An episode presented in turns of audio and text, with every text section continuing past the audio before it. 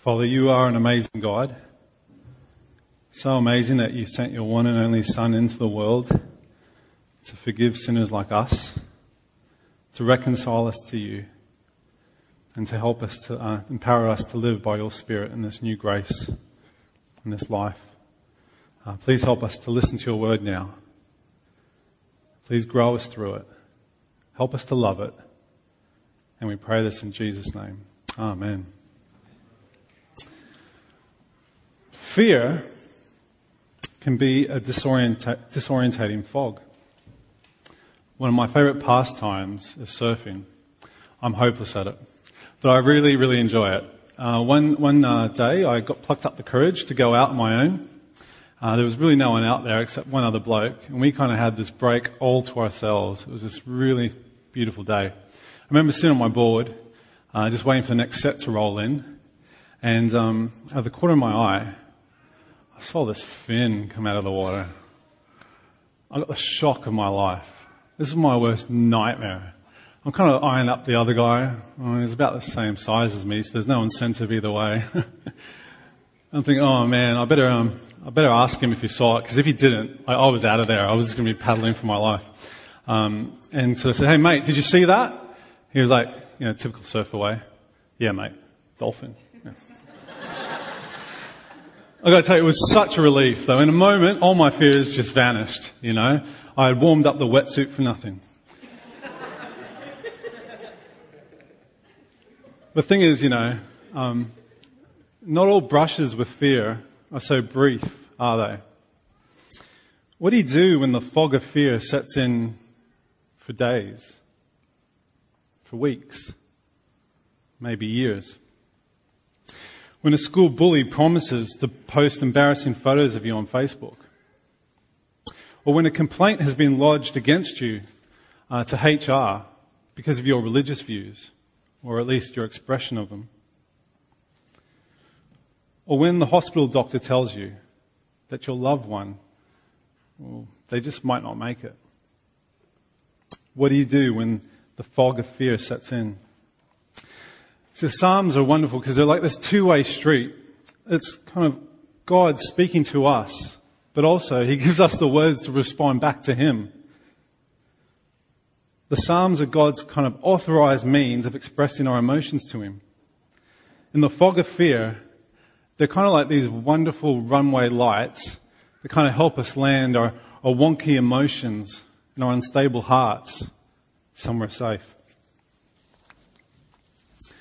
For a few of us, uh, we need the psalm tonight, today.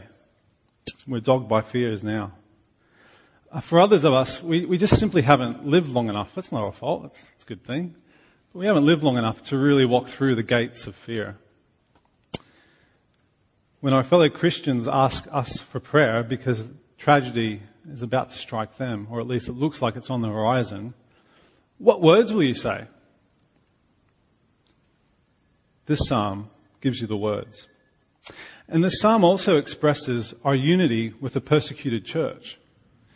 As we pray it, or as we sing it, we kind of join in with the suffering body of Christ, the international suffering body of Christ. We join in with uh, Chinese underground house churches. We join, we join in with uh, abused Christians in India. We join in with imprisoned pastors in, in Iran. Tonight in Psalm fifty-six, we're going to travel with God's King as he journeys from real fear through real faith to real praise. So let's jump on in. Uh, it would really be helpful tonight if you could follow along. It's on page five one seven. Uh, we'll just be going through and kind of uh, following what the psalmist is, is on about. The title of the psalm, as you can see from page five one seven, is uh, this. It says, For the choir director, oh sorry, that's the wrong one. For the choir director, according to a silent dove far away, a Davidic miktam, when the Philistines seized him in Gath. This is one of uh, David's most dangerous life moments. They're not ones you want to repeat or have very often. It's when David was captured by the Philistines in a place called Gath. Uh, David is the greatest Old Testament king in Israel, but it wasn't always so. At this time, God had anointed him king but another man ruled Israel. God had promised them the throne, but another man sat on the throne. Psalm fifty-six comes from David's life, but I hope you can already see how it po- points beyond David to another king, to a king you know personally. A king chosen by God, but overlooked by his people. A king promised to rule, but rejected and despised. A king who's faced the fear of death, but trusted in his heavenly Father through it. But for now, we're back with David and Gath. And First Samuel chapter twenty-one gives us the background story. See, David is between a rock and a hard place. In the east, he's hunted by King Saul, the king of Israel. And in the west, he's wanted by King Achish. If you've seen the Bourne Identity, it's kind of like David is like Jason Bourne, you know, he's a fugitive on the run. He's driven from every safe hiding place. You know, he escapes straight into the hands of the enemy king, of King Achish. Uh, if David was an American, you know, he, he might have some hope.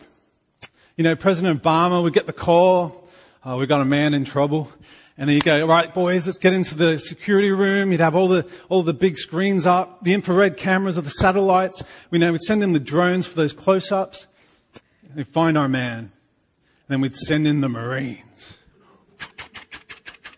The helicopters come in. They come down the ropes. Shoot, they blow up all the bad guys. Capture David. Wish him away.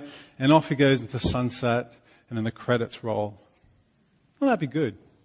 Don't you wish God answered prayer like that all the time? No, but, you know, President Obama won't exist for another three thousand years. David's circumstances offer little human hope.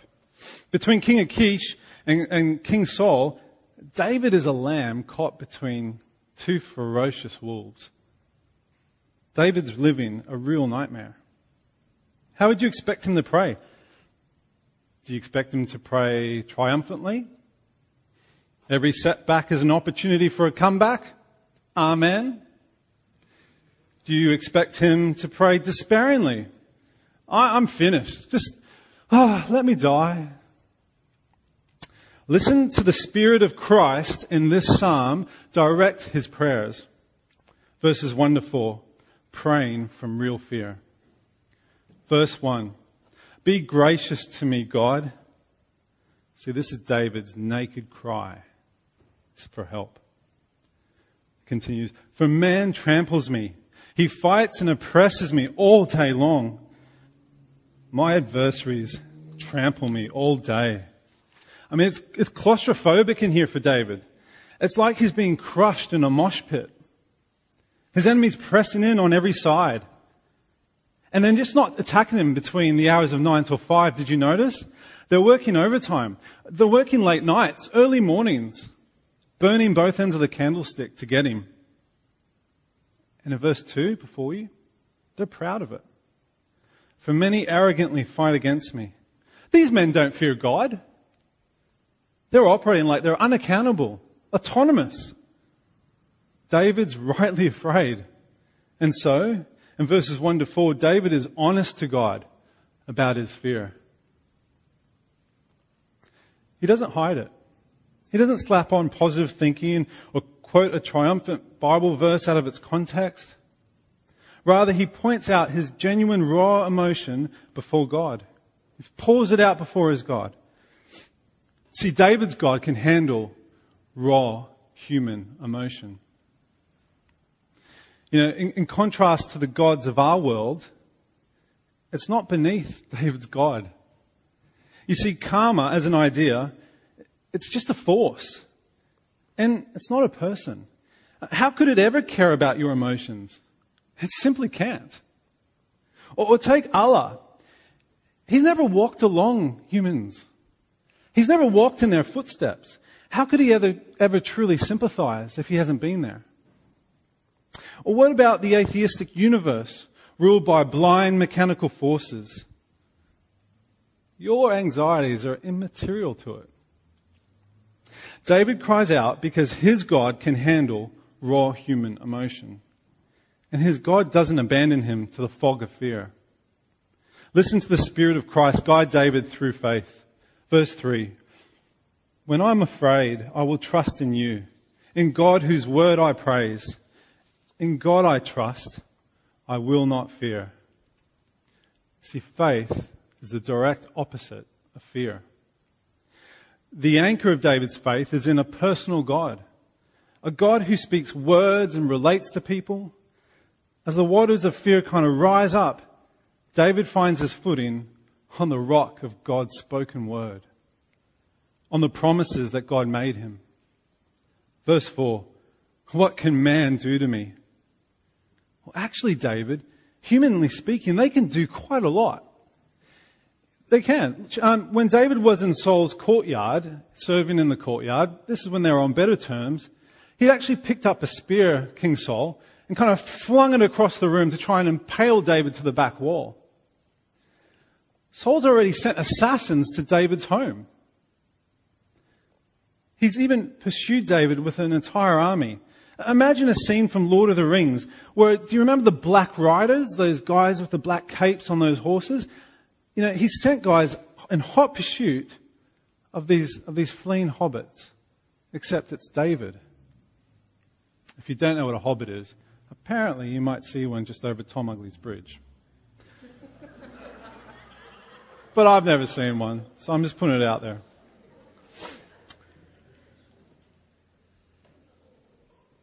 Here David is captured by the Philistines. It's not Saul he's in trouble with now. It's the Philistines.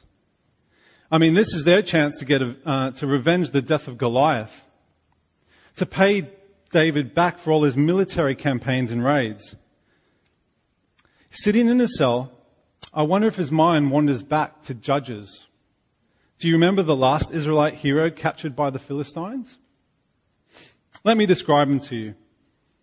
Unlike me, he's kind of got big muscles. Long, flowing hair. He'd do well in a shampoo ad. It's a bit of a hit with the ladies. And sorry, ladies, it isn't Chris Hemsworth. When the Philistines got hold of Samson, you remember Samson and Delilah, when they got hold of him, they gouged out his eyes and paraded him like a dog on a leash. These are not guys you want to mess around with. And David's real fear, how on earth can he say, what can man do to me? Well, led by the Holy Spirit, David remembers the difference between mortal men and eternal God. The power, the magnitude, and the eternal nature of God is at work for David. How many of us are familiar with the kids' song, My God Is So Big? Give me a hand if you, you know it. Yeah, there's a few of us. My God is so big, so strong and so mighty, there's nothing my God cannot do. Thank you. But when real danger strikes, how quickly do those words tend to just fly out the window? When we've got skin in the game, how quickly do we doubt God's size or his promises or both? John Calvin has some helpful thoughts, which I've kind of paraphrased just to bring the English a bit up. Uh, he says this, he says, the great object which our enemies have in view is to shake our faith in the promised help of the Lord. And we are chargeable with limiting his power unless we realize him standing at our right hand, able with one movement of his finger or one breath of his mouth to smash them to smithereens.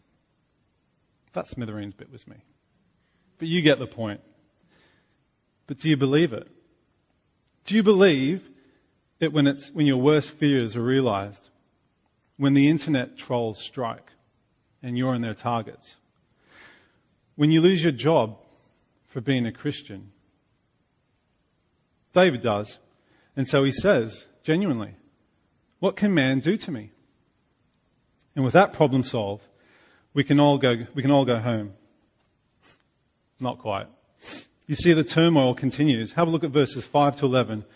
We pray through real faith. Verse five. They twist my words all day long. All their thoughts against me are evil. They stir up strife. See, there are whispers in the office. Rumors in the lunchroom.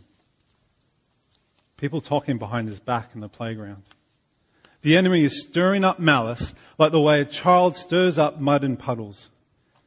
Their beady eyes follow David across the room. Verse seven. Will they escape in spite of such sin?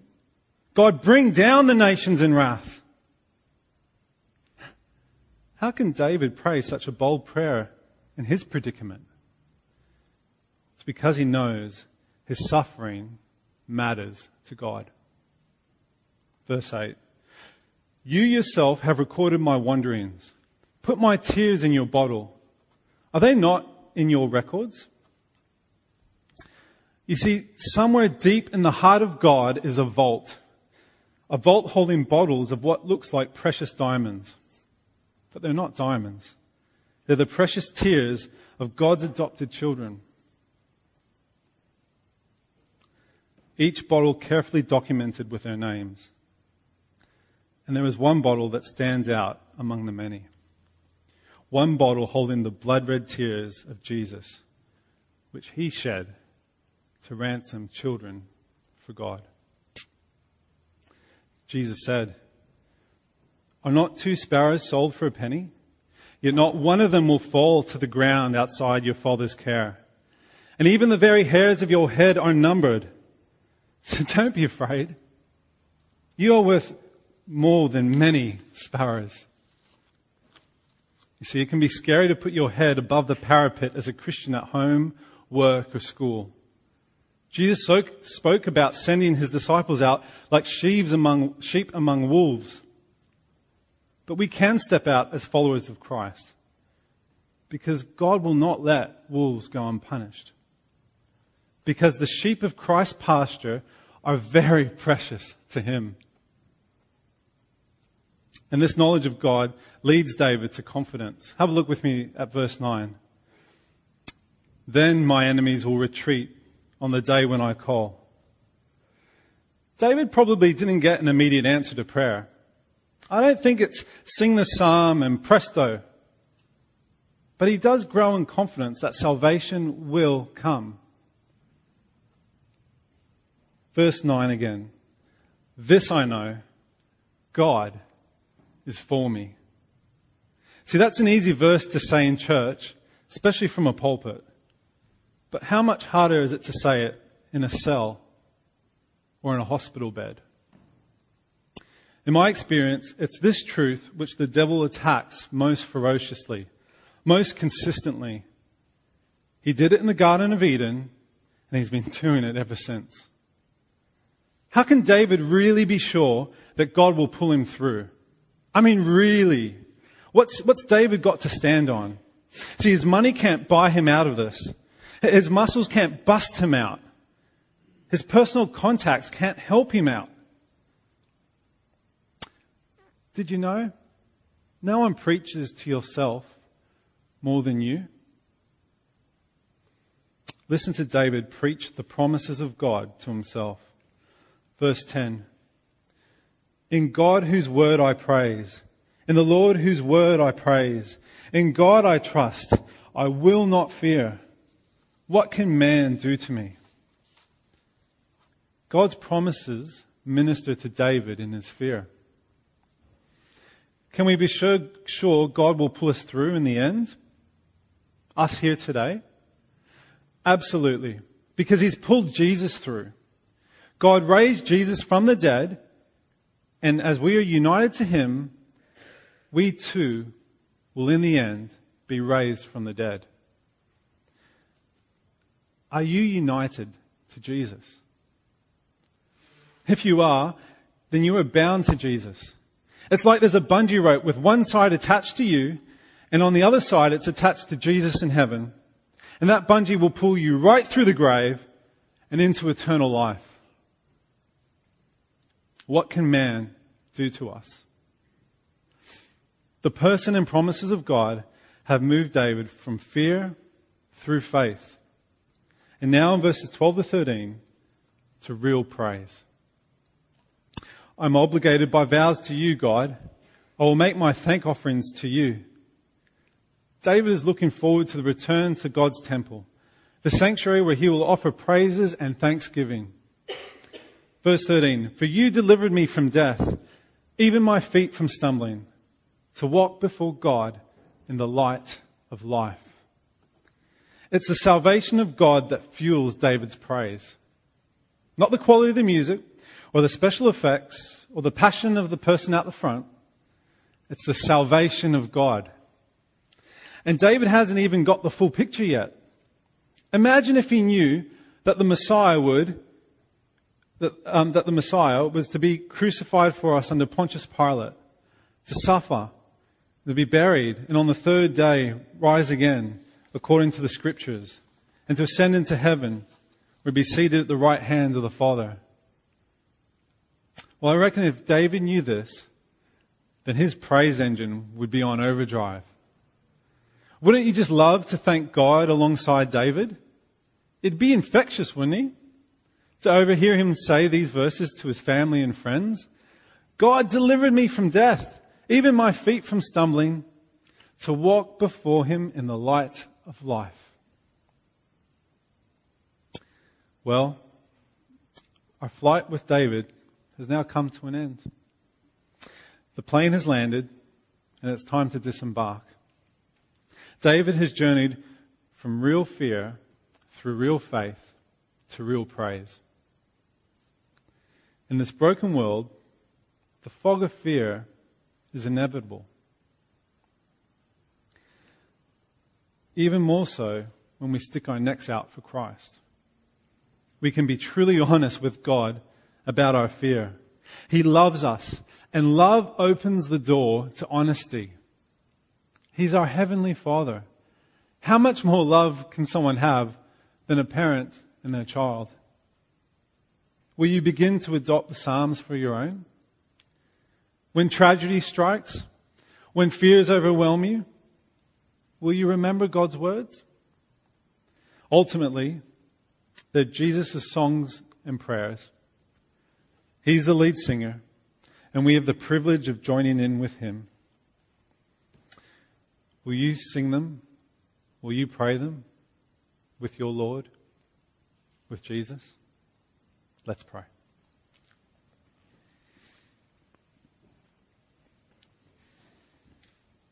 Heavenly Father, we thank you and praise you so much for the Psalms. We thank you for the gift that they are to us. We confess that when we ignore them, we're impoverished. Please help us to make use of these great gifts. Please help us to uh, see you in them, your faithfulness, your steadfastness, your love, your majesty, your power, your justice, and to see the beauty of Jesus in them. Please help us to be honest with you in fear, so that on the day when it comes, we might turn to you. In Christ's name, amen.